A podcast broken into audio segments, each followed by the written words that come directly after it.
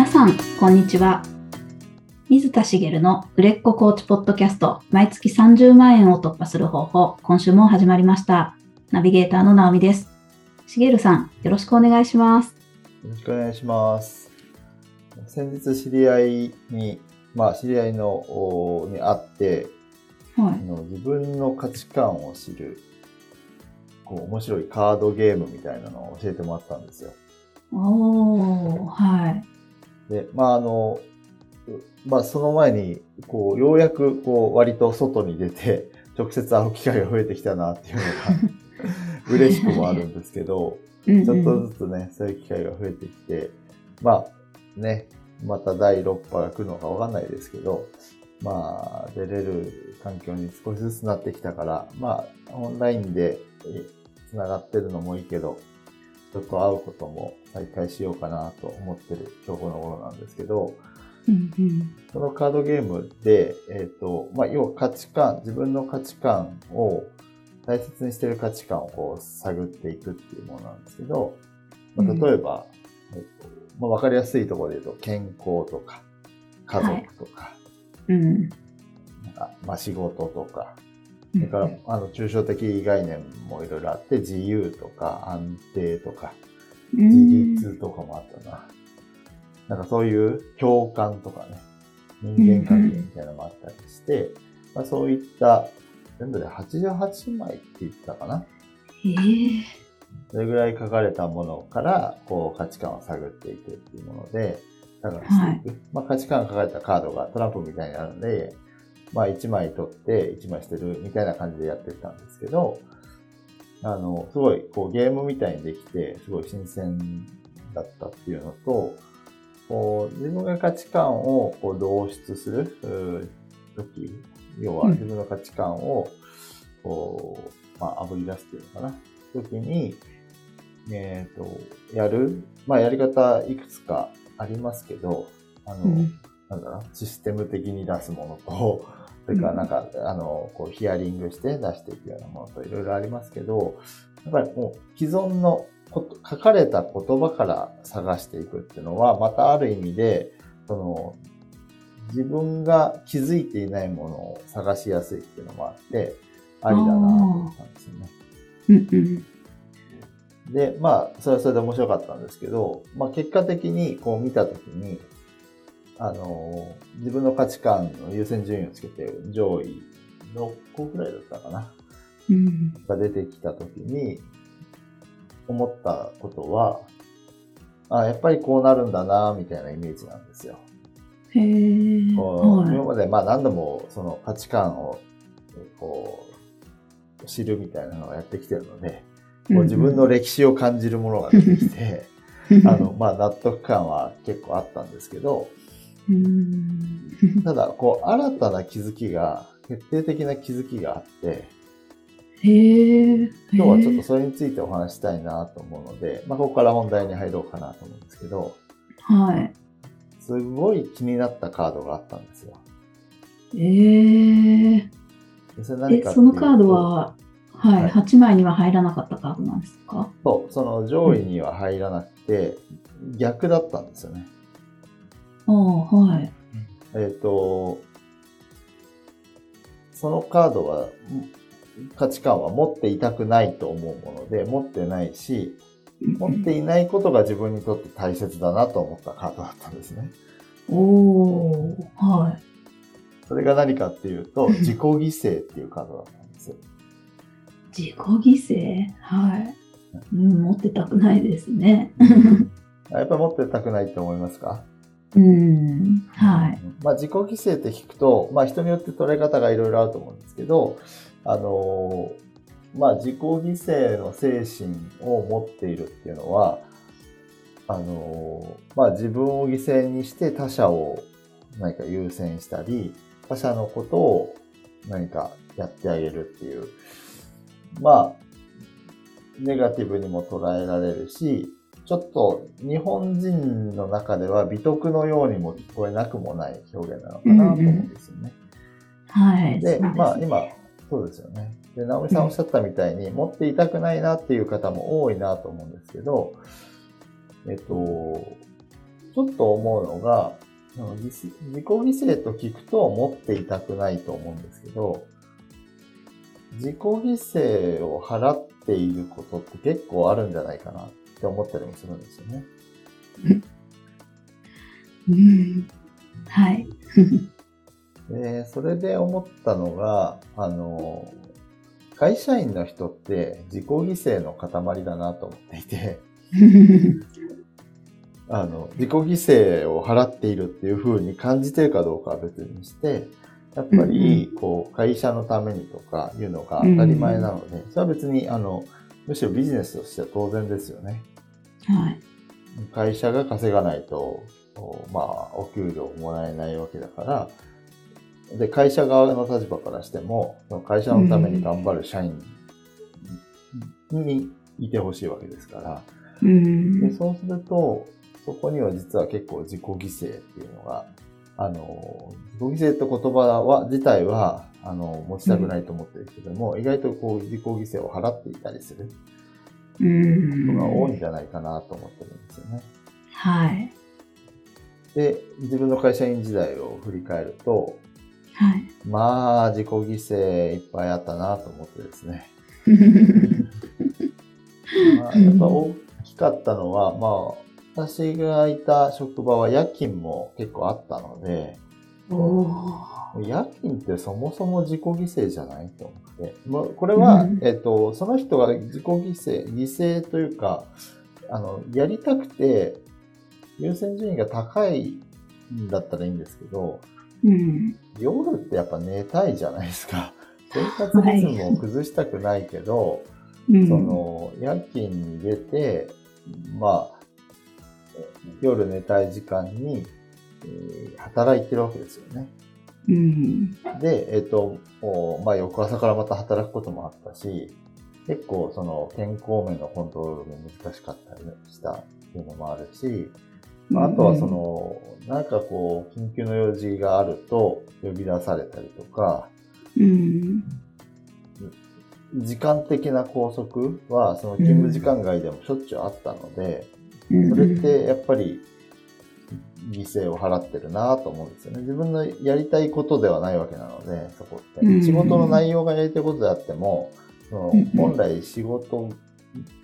業務時間外のことだったりするものも、こう犠牲を払ってたりするわけですよね。うん。っていうのもあるし、なんか例えば飲み会行きたくないのに行かなきゃいけないとかいうのも犠牲だし、これ、他者のためにって誰のためなんだろうっていうの難しいところですけどね。まあでも、それでコミュニケーションが取れてうまくいくことも実際にあるので、まあ、あの、価値がないとは言わないんですよ。ただ自分はやっぱり、こう、行きたくて行ってなかったので、やっぱりそこって犠牲を払ってたんだなと思うし、うん。っていうことを話してると一個思い出したことがあって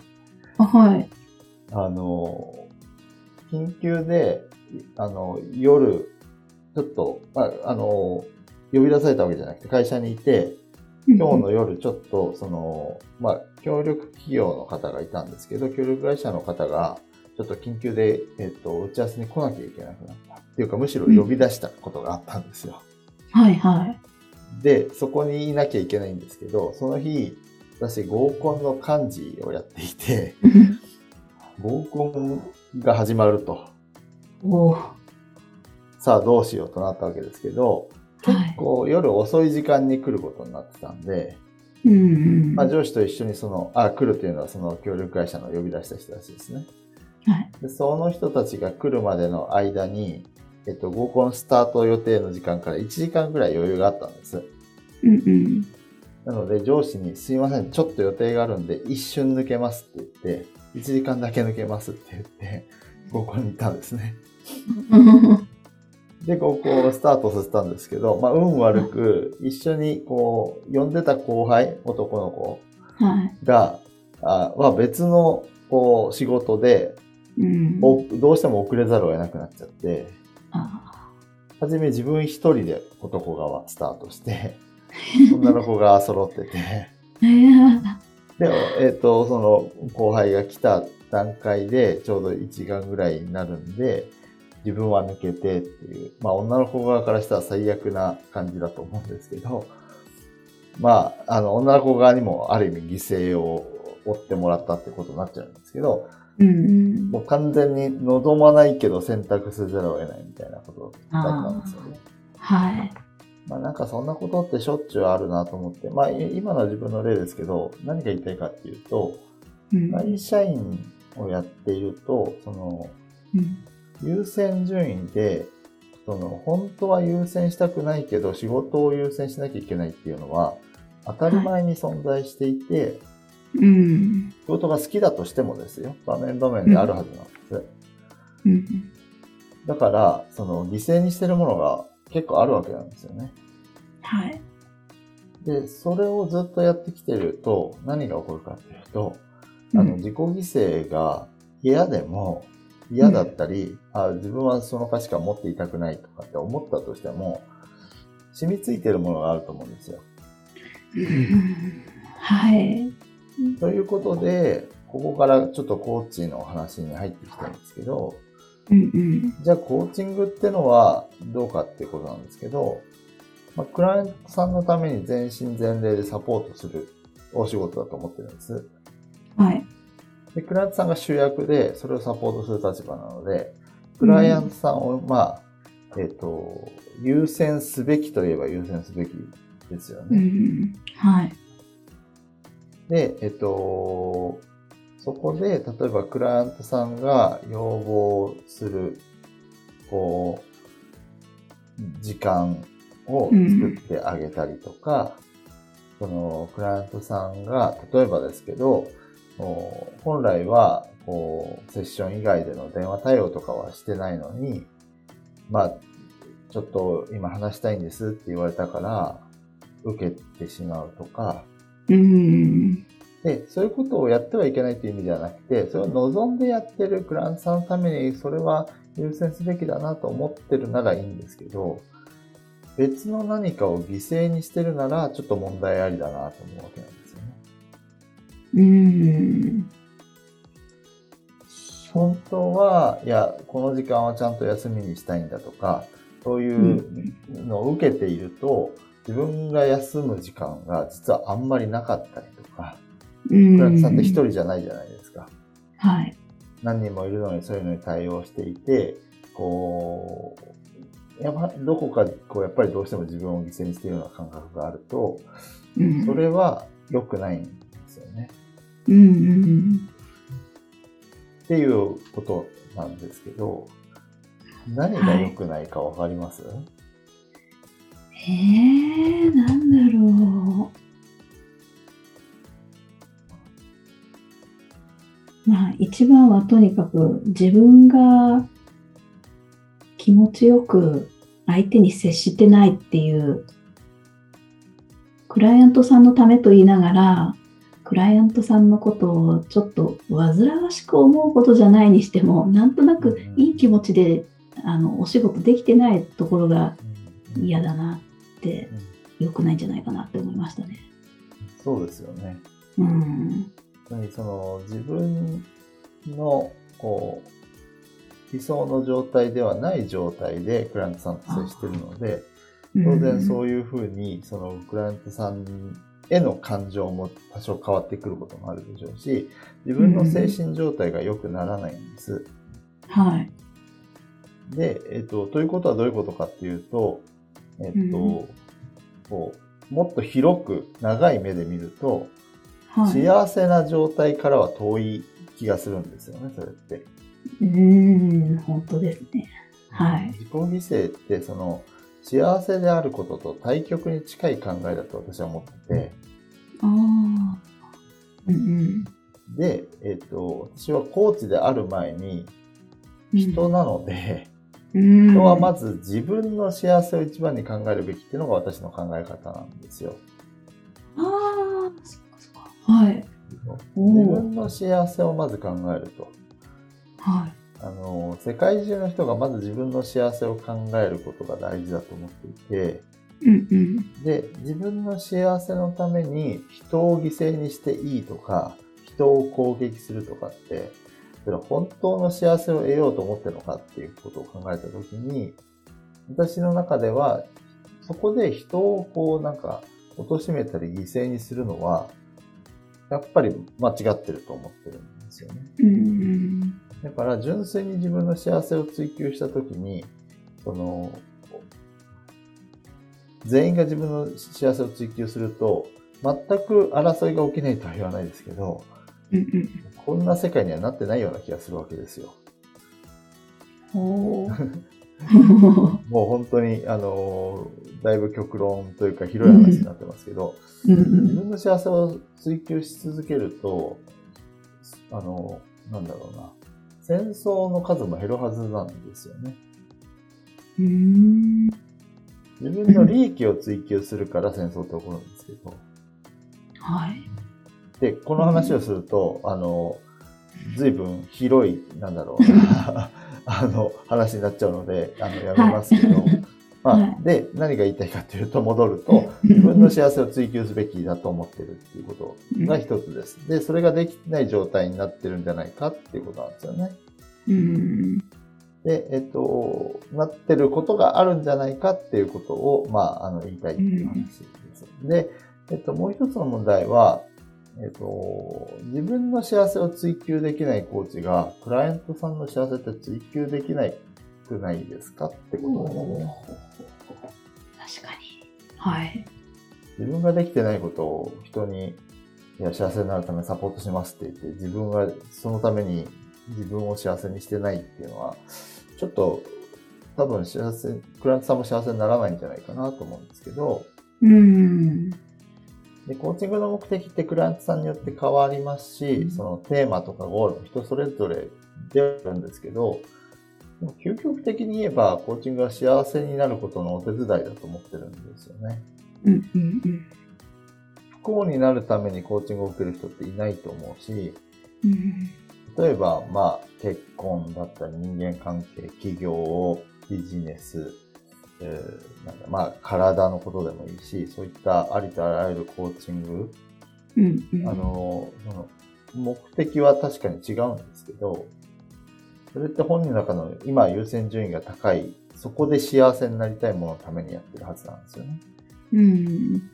だから幸せになりたいと思ってるクライアントさんを相手にするのに、そのコーチが幸せじゃなかったら、まあ、あの、幸せにできないですよねっていうことが、えっと、問題になってくるんです。で、もう一つ言うと、えっと、逆にコーチ自身が幸せであることが、あの、なんだろうこう、ビジネス的にうまくいく要素でもあるわけなんですよね。うん。あのコーチみたいになりたいとか、はいはい。幸せそうなコーチに相談したら自分も幸せになれるんじゃないかとかって思うじゃないですか。ああ、なんか確かに。出てくるエネルギーとかパッションとかそういったものもやっぱり幸せな、まあオーラっていうのかな？オーラをまとってる人に、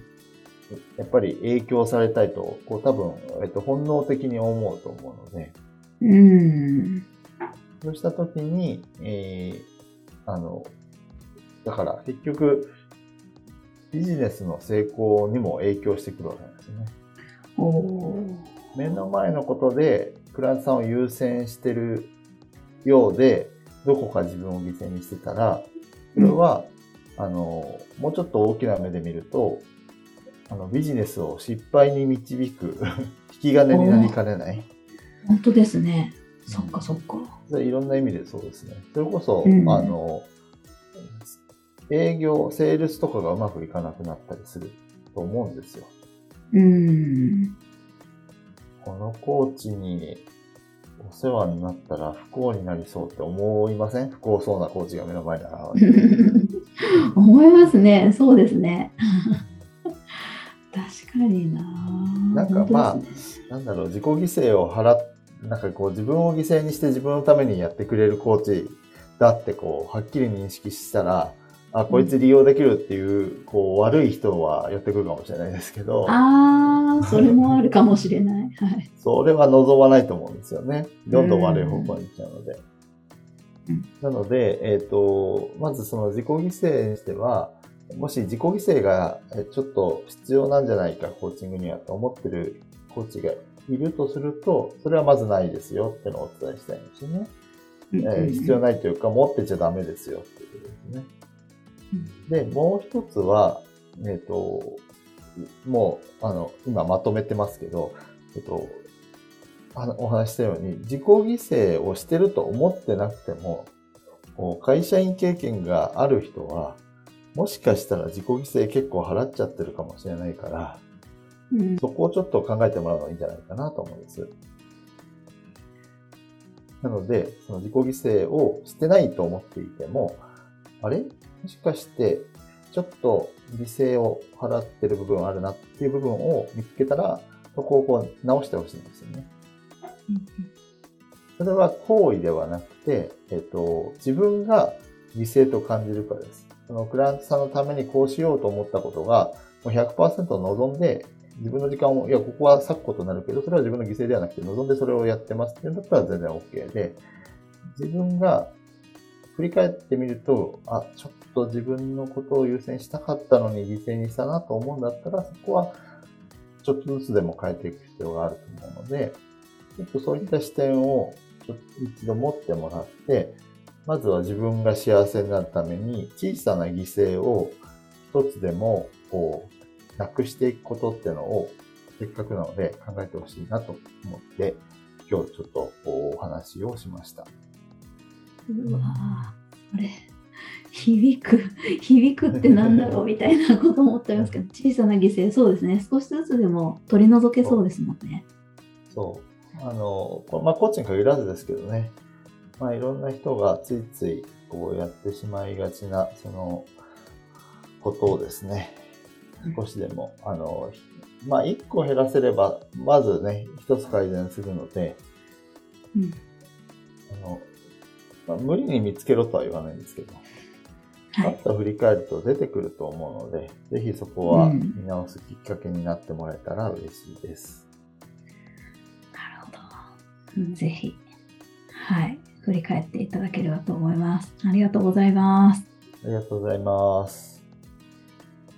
それでは最後にお知らせです。売れっ子コーチポッドキャスト毎月30万円を突破する方法では皆様からのご質問を募集しております。コーチとして独立したい、もっとクライアントさん集めたい、そんなお悩みなどありましたら、しげるさんにお答えいただきますので、どしどしご質問ください。ポッドキャストの詳細ボタンを押しますと質問フォームが出てきますので、そちらからご質問いただければと思います。それでは今週はここまでとなります。また来週お会いしましょう。しげるさん、ありがとうございました。ありがとうございました。